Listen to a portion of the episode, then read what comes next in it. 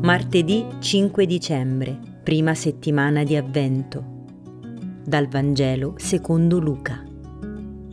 In quella stessa ora Gesù esultò di gioia nello Spirito Santo e disse, Ti rendo lode, o Padre, Signore del cielo e della terra, perché hai nascosto queste cose ai sapienti e ai dotti e le hai rivelate ai piccoli.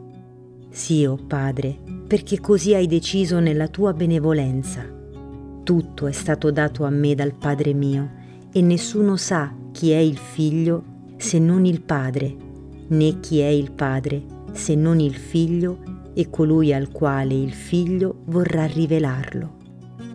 E rivolto ai discepoli, in disparte, disse, Beati gli occhi che vedono ciò che voi vedete. Io vi dico, che molti profeti e re hanno voluto vedere ciò che voi guardate, ma non lo videro, e ascoltare ciò che voi ascoltate, ma non lo ascoltarono.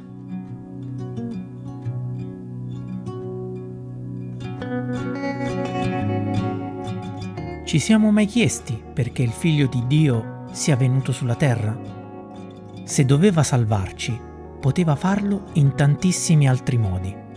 Invece egli è venuto tra noi, si è fatto carne, si è fatto uomo, come noi, una persona, una creatura, un essere umano. Ma perché? Una persona noi la vediamo, ne sentiamo la voce, ne percepiamo la presenza, ne seguiamo le orme. La possiamo conoscere, toccare, abbracciare. Con un'entità lontana non possiamo entrare in relazione, ma una persona la possiamo frequentare, guardare negli occhi, possiamo conoscere le origini, i gusti, le passioni, la storia, le amicizie, i familiari.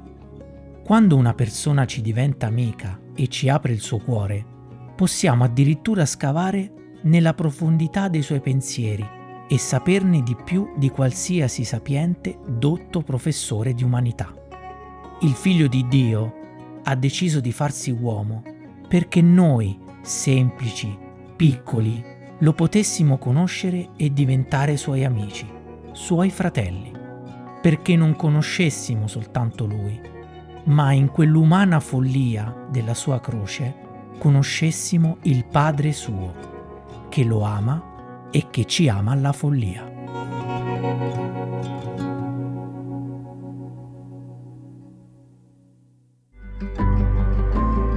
Alta Frequenza è un podcast dell'Azione Cattolica Italiana, realizzato dai giovani per i giovani, per accompagnare quotidianamente la preghiera personale attraverso la meditazione della parola di Dio.